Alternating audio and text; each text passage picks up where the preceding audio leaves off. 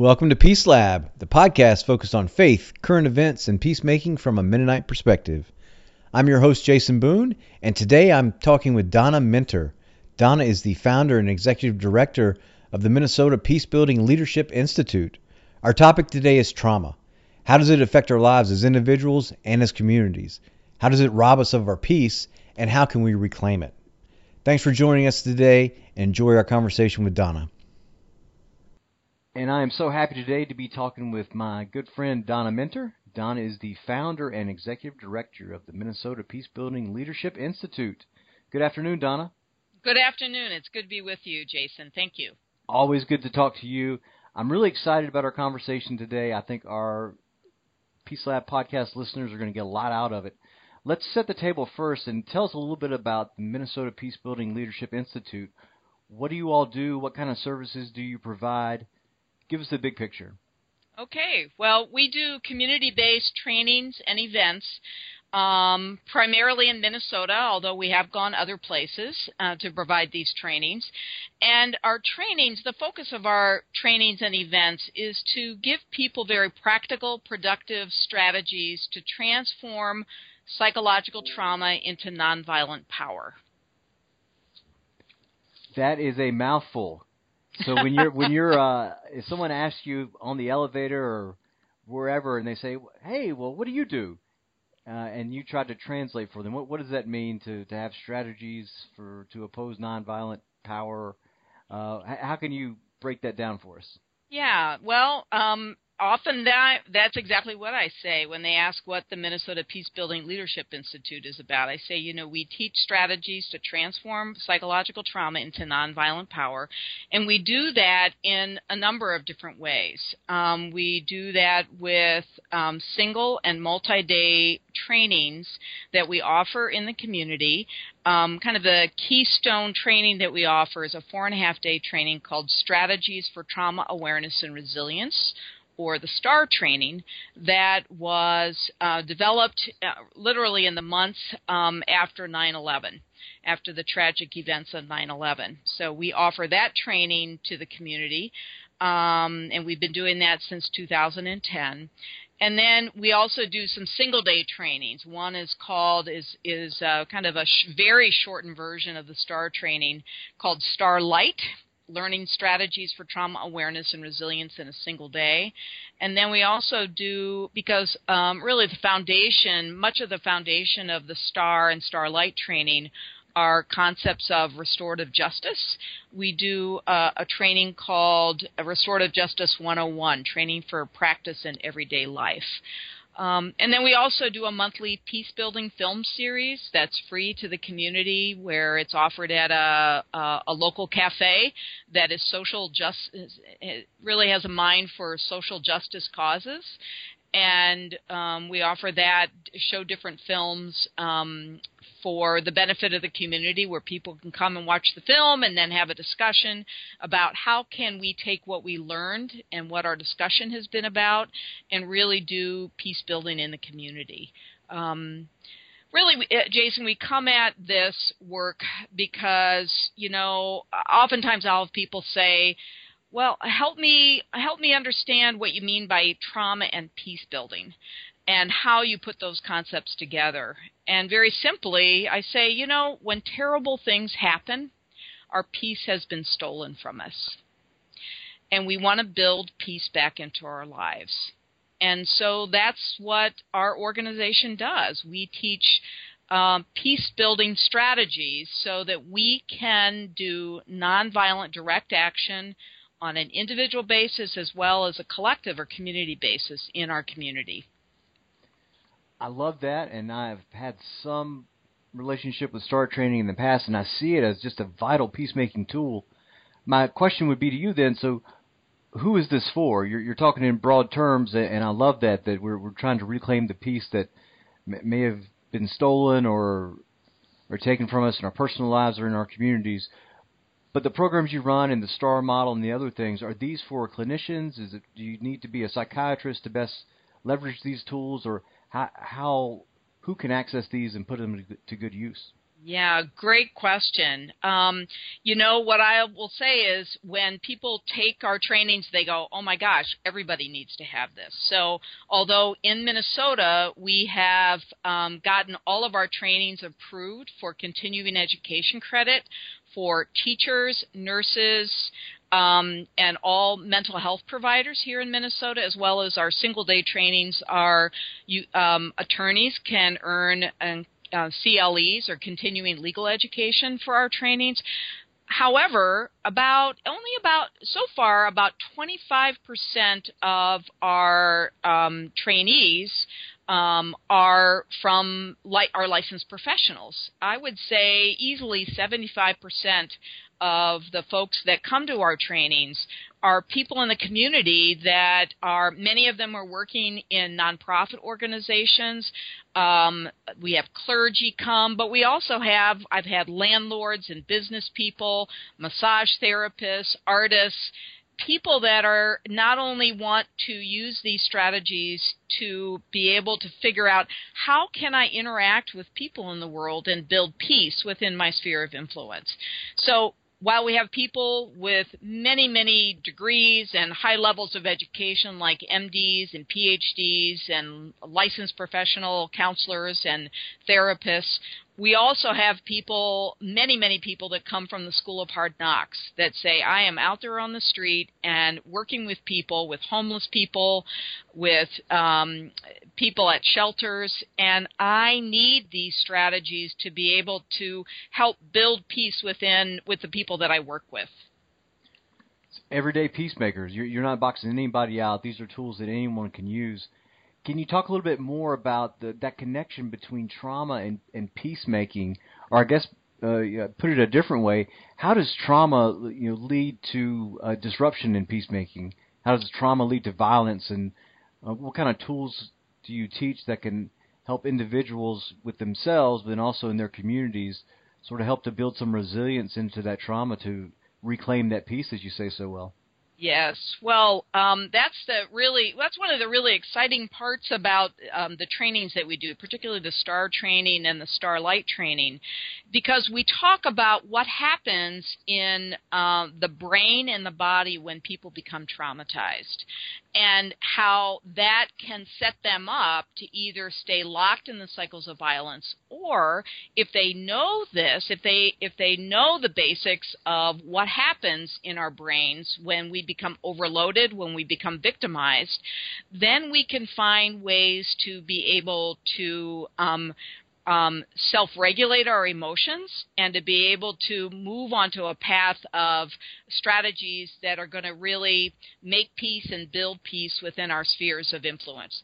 Let me give you an example that I think will will will um, really highlight this. Just today, I was talking with the accountant of our nonprofit organization, and after we talked about um, the logistics of you know the annual report and budgets and all that kind of stuff, and making sure we have all our ducks in a row financially, she said, "You know, Donna."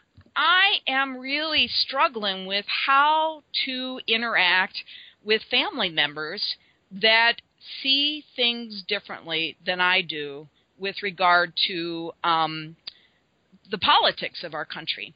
And I love my family members and I want to be in relationship to them, but I'm going to, like, I went to Thanksgiving and all I was getting was just this just them coming at me hard and fast with um their side of the politics that and and I'm just feeling I mean basically what she was describing to me is that she's find, feeling victimized by this by this kind of rhetoric and and so we talked about that and we said well you know Helen what it sounds like you're experiencing is you're feeling victimized by that. And it's actually in her case she's talking about how it's affecting her health because she's getting this loaded on there. So we talked about how when people um, when people get revved up in um, an emotional experience of something that they believe in very strongly, that in some cases they they are intentionally trying to be mean to other people. Other times they're just revved up emotionally, and so we talked about ways, very very um, simple strategies of being able to have um, really see themselves as a compassionate container to be able to listen to the other person without interrupting because people want to be people like being listened to so how can we very in a very nonviolent caring way listen to another person that has a different opinion than we do so uh, we talked about really kind of in front of ourselves envisioning a compassionate container where that person can just say whatever they need to say. And then she said, You know, that's a great strategy. However, it's really starting to affect my health. So then we talked about the strategy of what in STAR we call tolerance and coexistence, which means we decide, we tell the person, Look, I care about you, I value you, but I it makes me really sad and really ang- and, and upset when you say all these negative things to me, it, I perceive that you're being really mean to me. And I need to put a boundary around that because it's affecting my health. So I want to be in relationship with you, but unless you're able to treat me with respect the way I want to treat you with respect, I'm going to have to put some boundaries around this relationship. And in some cases, that means people um, decide that they're going to choose not to be with family members um, who are being verbally abusive towards them um, for the holidays. So we talked about that and how uh, how she could do that, and she was like, you know, I think you're right. I think I'm just going to have to say for a certain period of time, I cannot be around family members that are choosing to be verbally abusive to me because they have a different opinion. So that's that's a very practical strategy. We also talked about um, uh, that one of the most powerful ways that we can um, or there are uh, several very powerful ways that we can, as individuals, um, really regulate our own emotion in those vol- potentially volatile situations. And, and for people that come from a religious tradition, one of the most powerful ways that we can do that is to pray for the person that is is that we're feeling angry at or we're feeling upset about. So wait, wait, a second, Don. I have to stop you here. You're, yeah. you're recommending that we pray for our enemies. This is uh, revolutionary.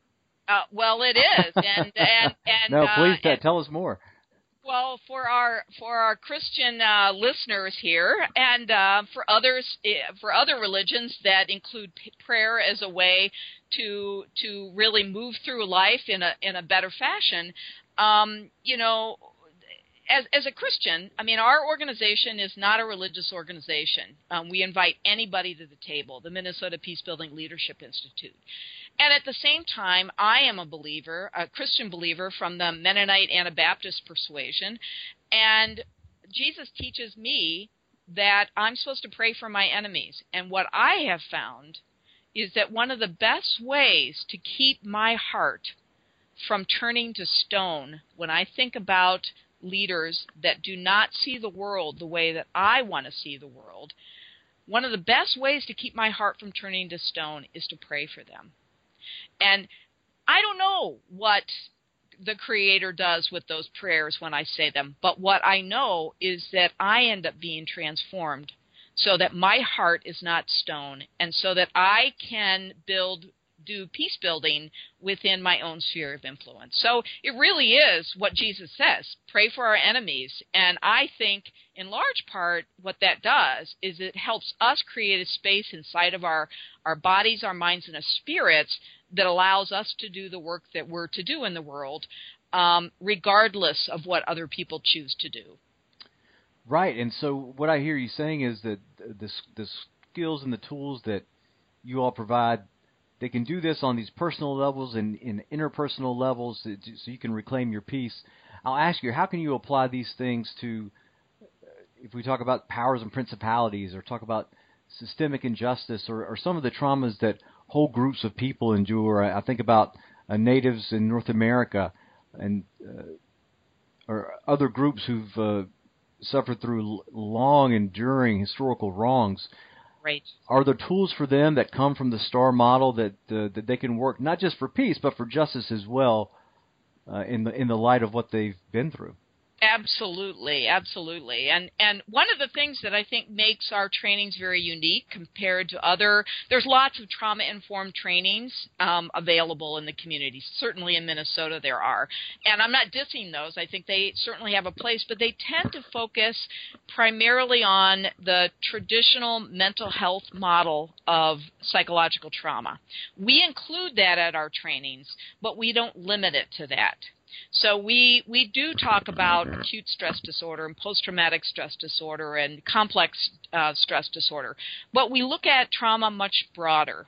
We look at it both as um, individual traumas as well as collective traumas, and the collective traumas include historical traumas, the legacy of slavery and racism that has happened as a result of that subjugation of Native Americans and what has happened um, as a result of that, um, cultural traumas, and then also structural traumas.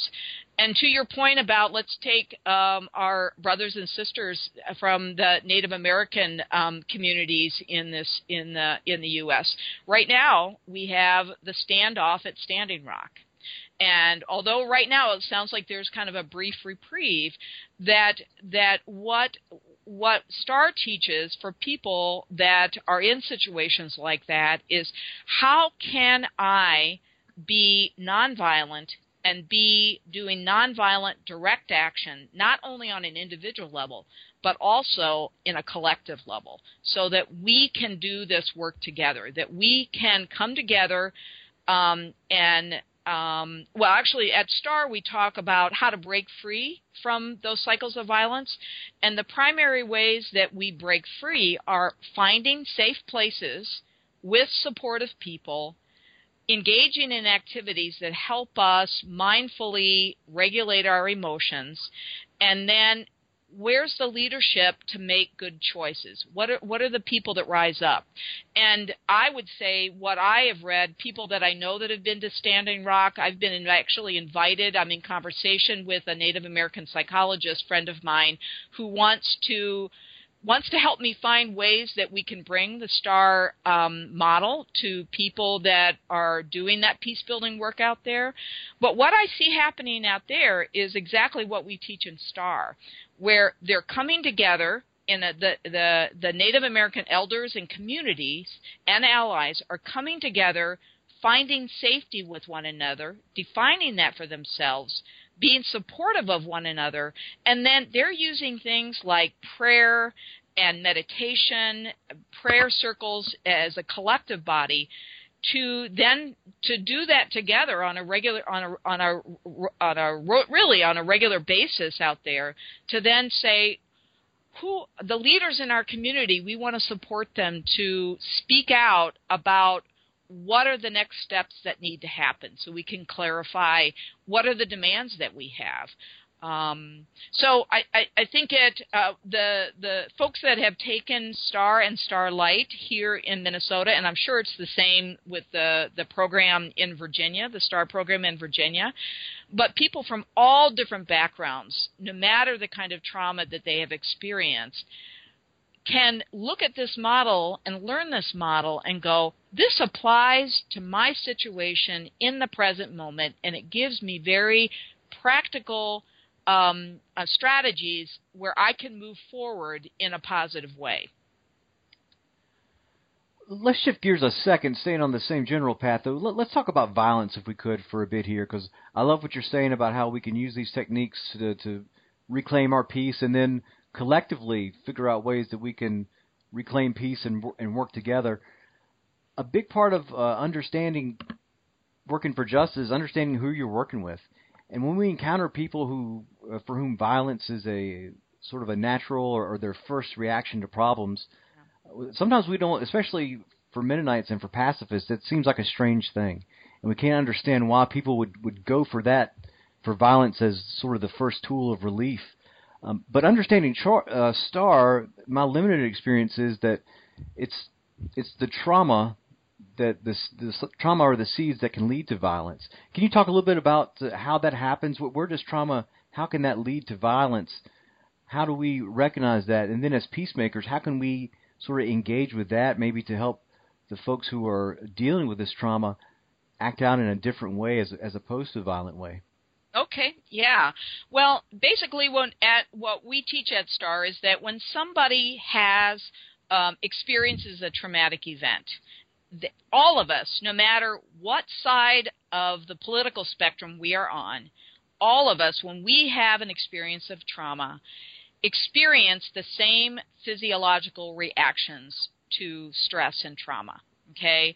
We, there's a the, you know we're all human beings. We all have this physiological response that is essentially identical. There's the fight flight and freeze responses and when somebody then enters the victim cycle because they have had an experience of trauma they can have very different mental and emotional experiences um, as a result of that trauma. So trauma can look very different in different people, and um, and you know while people say, well, just get over it, just get over it. Well, there's good reasons why we can't get over it, and the reasons we can't get over it. Number one is this is a physiological, a biological process that happens inside of us, in our bodies, in our minds when this happens. But it also the the reason that we can't just get over it or people get stuck in those cycles of violence is because humans are meaning making people. We make meaning out of everything that happens to us.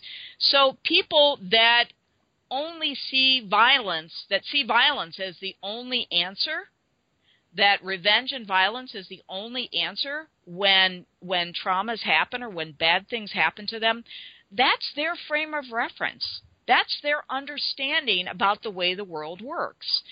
And and and and then so that's what they're they're coming at the trying to deal with the bad stuff that's happening in the world with the, the only thing they know it's the only tools they have is to use violence. Um, and an example of of when I uh, when I heard specifically about this is I've had about a year and a half ago I was asked to present about the STAR training in our nonprofit to the Minneapolis Police um, Chief and her Citizens Advisory Council.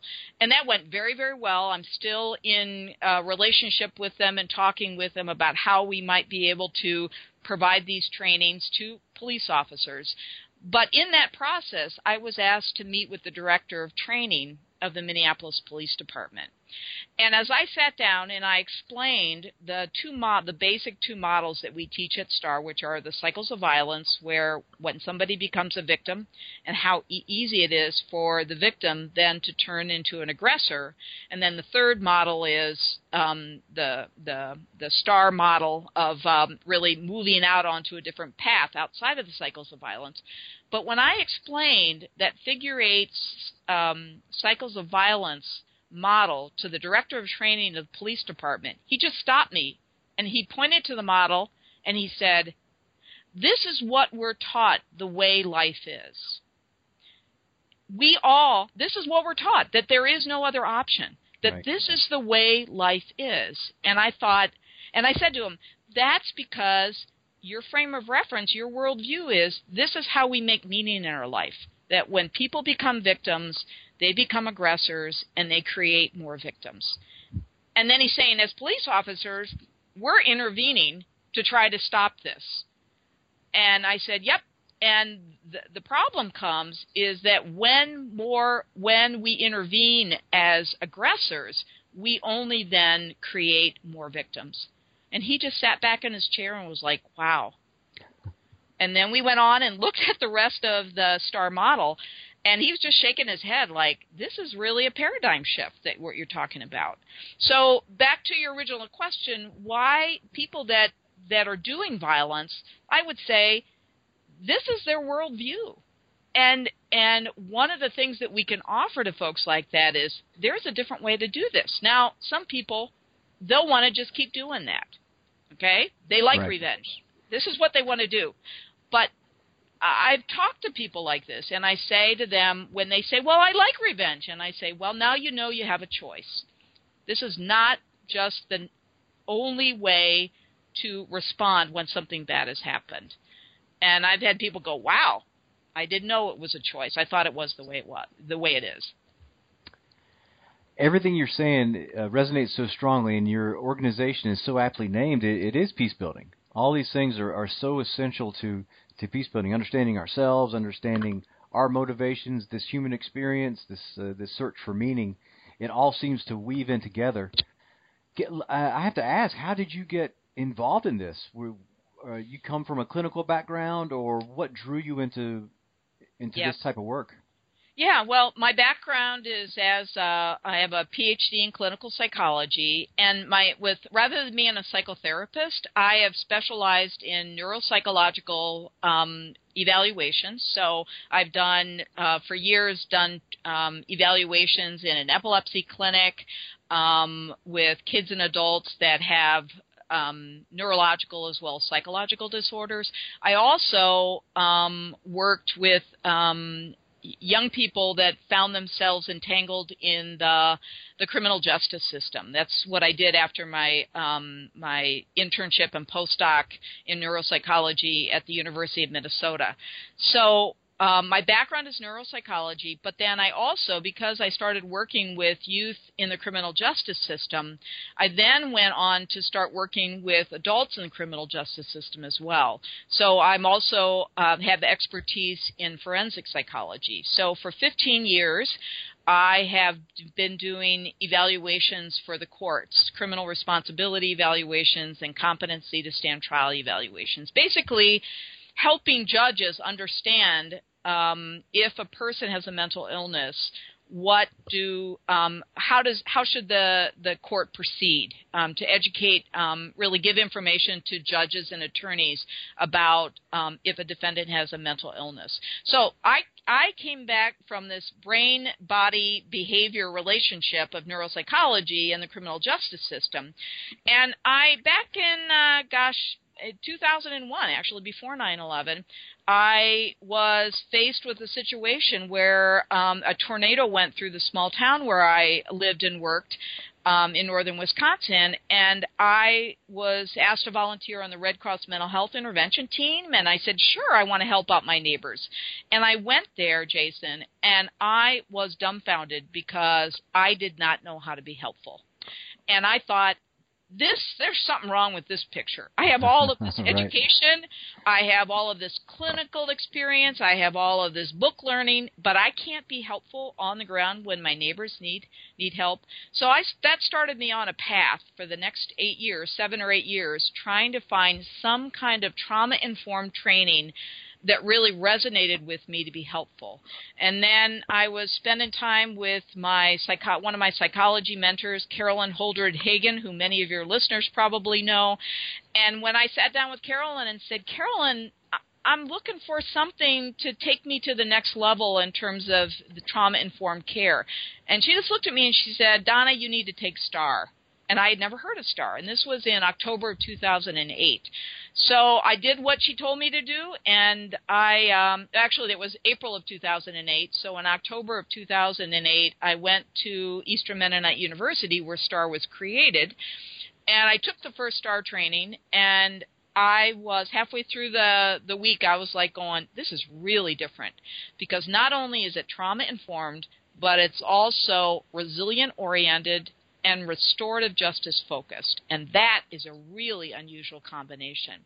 So I said to Elaine Zook Barge, my um, trainer, and uh, who was the director of STAR at the time, I said, You know, Elaine, I want to bring STAR to Minneapolis.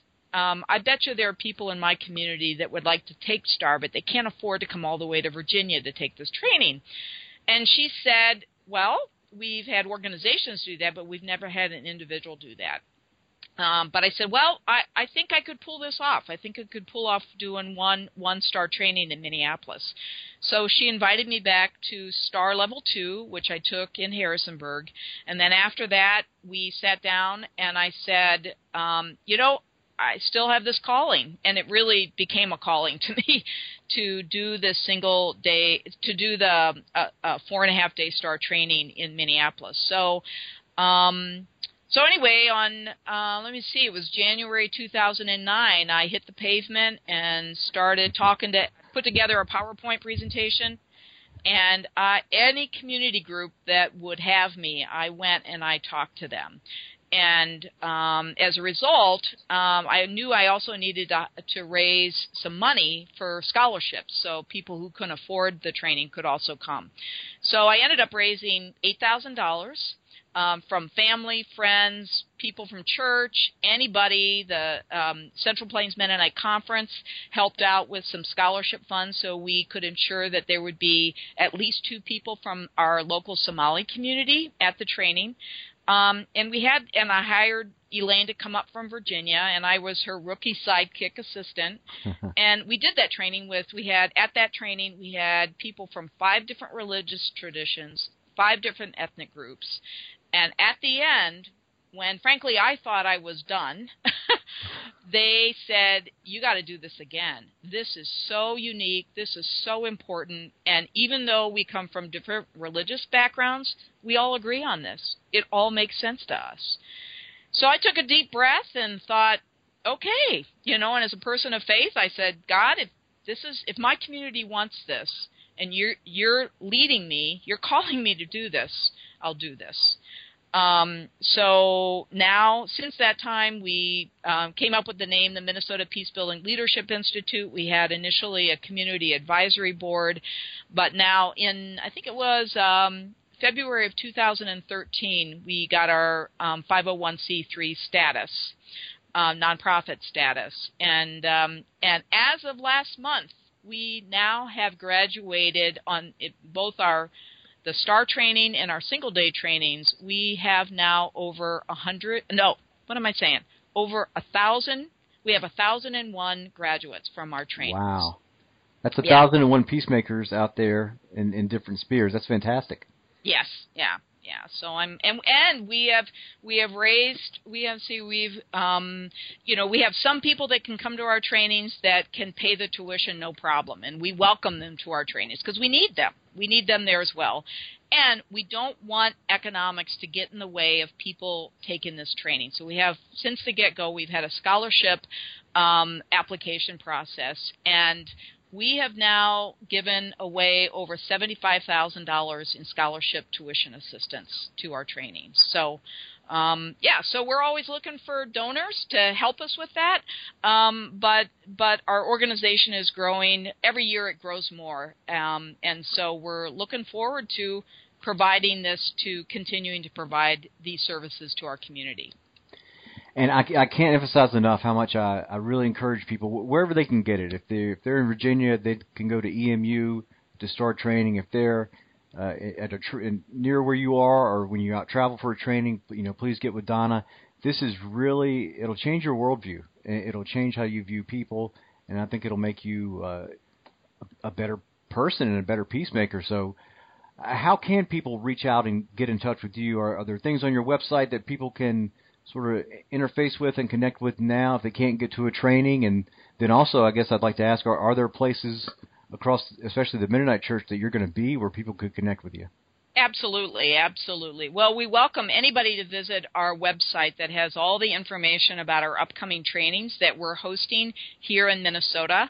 Our, our, um, we're grateful for a really simple website address, which is mn, like Minnesota, mnpeace.org. So please go to that and check us out. Um, you can email me at donna at mnpeace.org. Um, if you'd like to get in touch with me directly, information is also on the website. But the other thing that's really exciting is that um, a couple of places where I've been actually asked to go and do um, the single day STAR Light training to give people really an under- introduction to what STAR has to offer. Um, and it's also a training that's very interactive, um, but the single day STAR Light training I've been asked by Hesston College to be one of their plenary speakers at the Anabaptist Vision and Discipleship Series Conference, which is um, February 17th through the 19th in 2017 in Hesston, Kansas.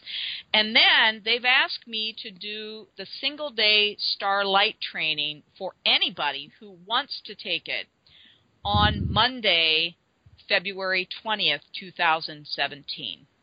so, and we can take up to 50 people at that um, at the Starlight training. So, um, as soon as I have that link, I'll be sharing that with everybody I know in the Mennonite Church. Um, but event uh, very soon, the folks at Hesston um, College will have that up on their website that people can then register for that training. Right. Well, I plan on being in Hesston. I look forward to sitting down with you again, Don, and, and just talking and soaking up more of your wisdom here and your your inspiration. You really get me fired up uh, to see what happens when someone says, "Okay, I'm going to take these steps, even though I don't know where they might lead." And uh, everything that you've done so far testifies that that's that's a pretty good choice. I look forward to seeing you in Hesston, folks. Go to the website. What is it? What is it again, Donna? mnpeace.org. Donna, thanks for taking time. We look forward to talking to you again. Okay, thanks, Jason. Big thanks to Donna for taking time out of her schedule to talk with us, and thank you for listening. Peace Lab is a production of the Peace and Justice Support Network and the Mennonite Inc. magazine and website. You can listen to this episode and all previous episodes at the PJSN website or the Mennonite website. You can also find us on Stitcher Radio and iTunes. Special thanks to Mennonite Mission Network for sponsoring this podcast and to David Fisher Foss for our theme song.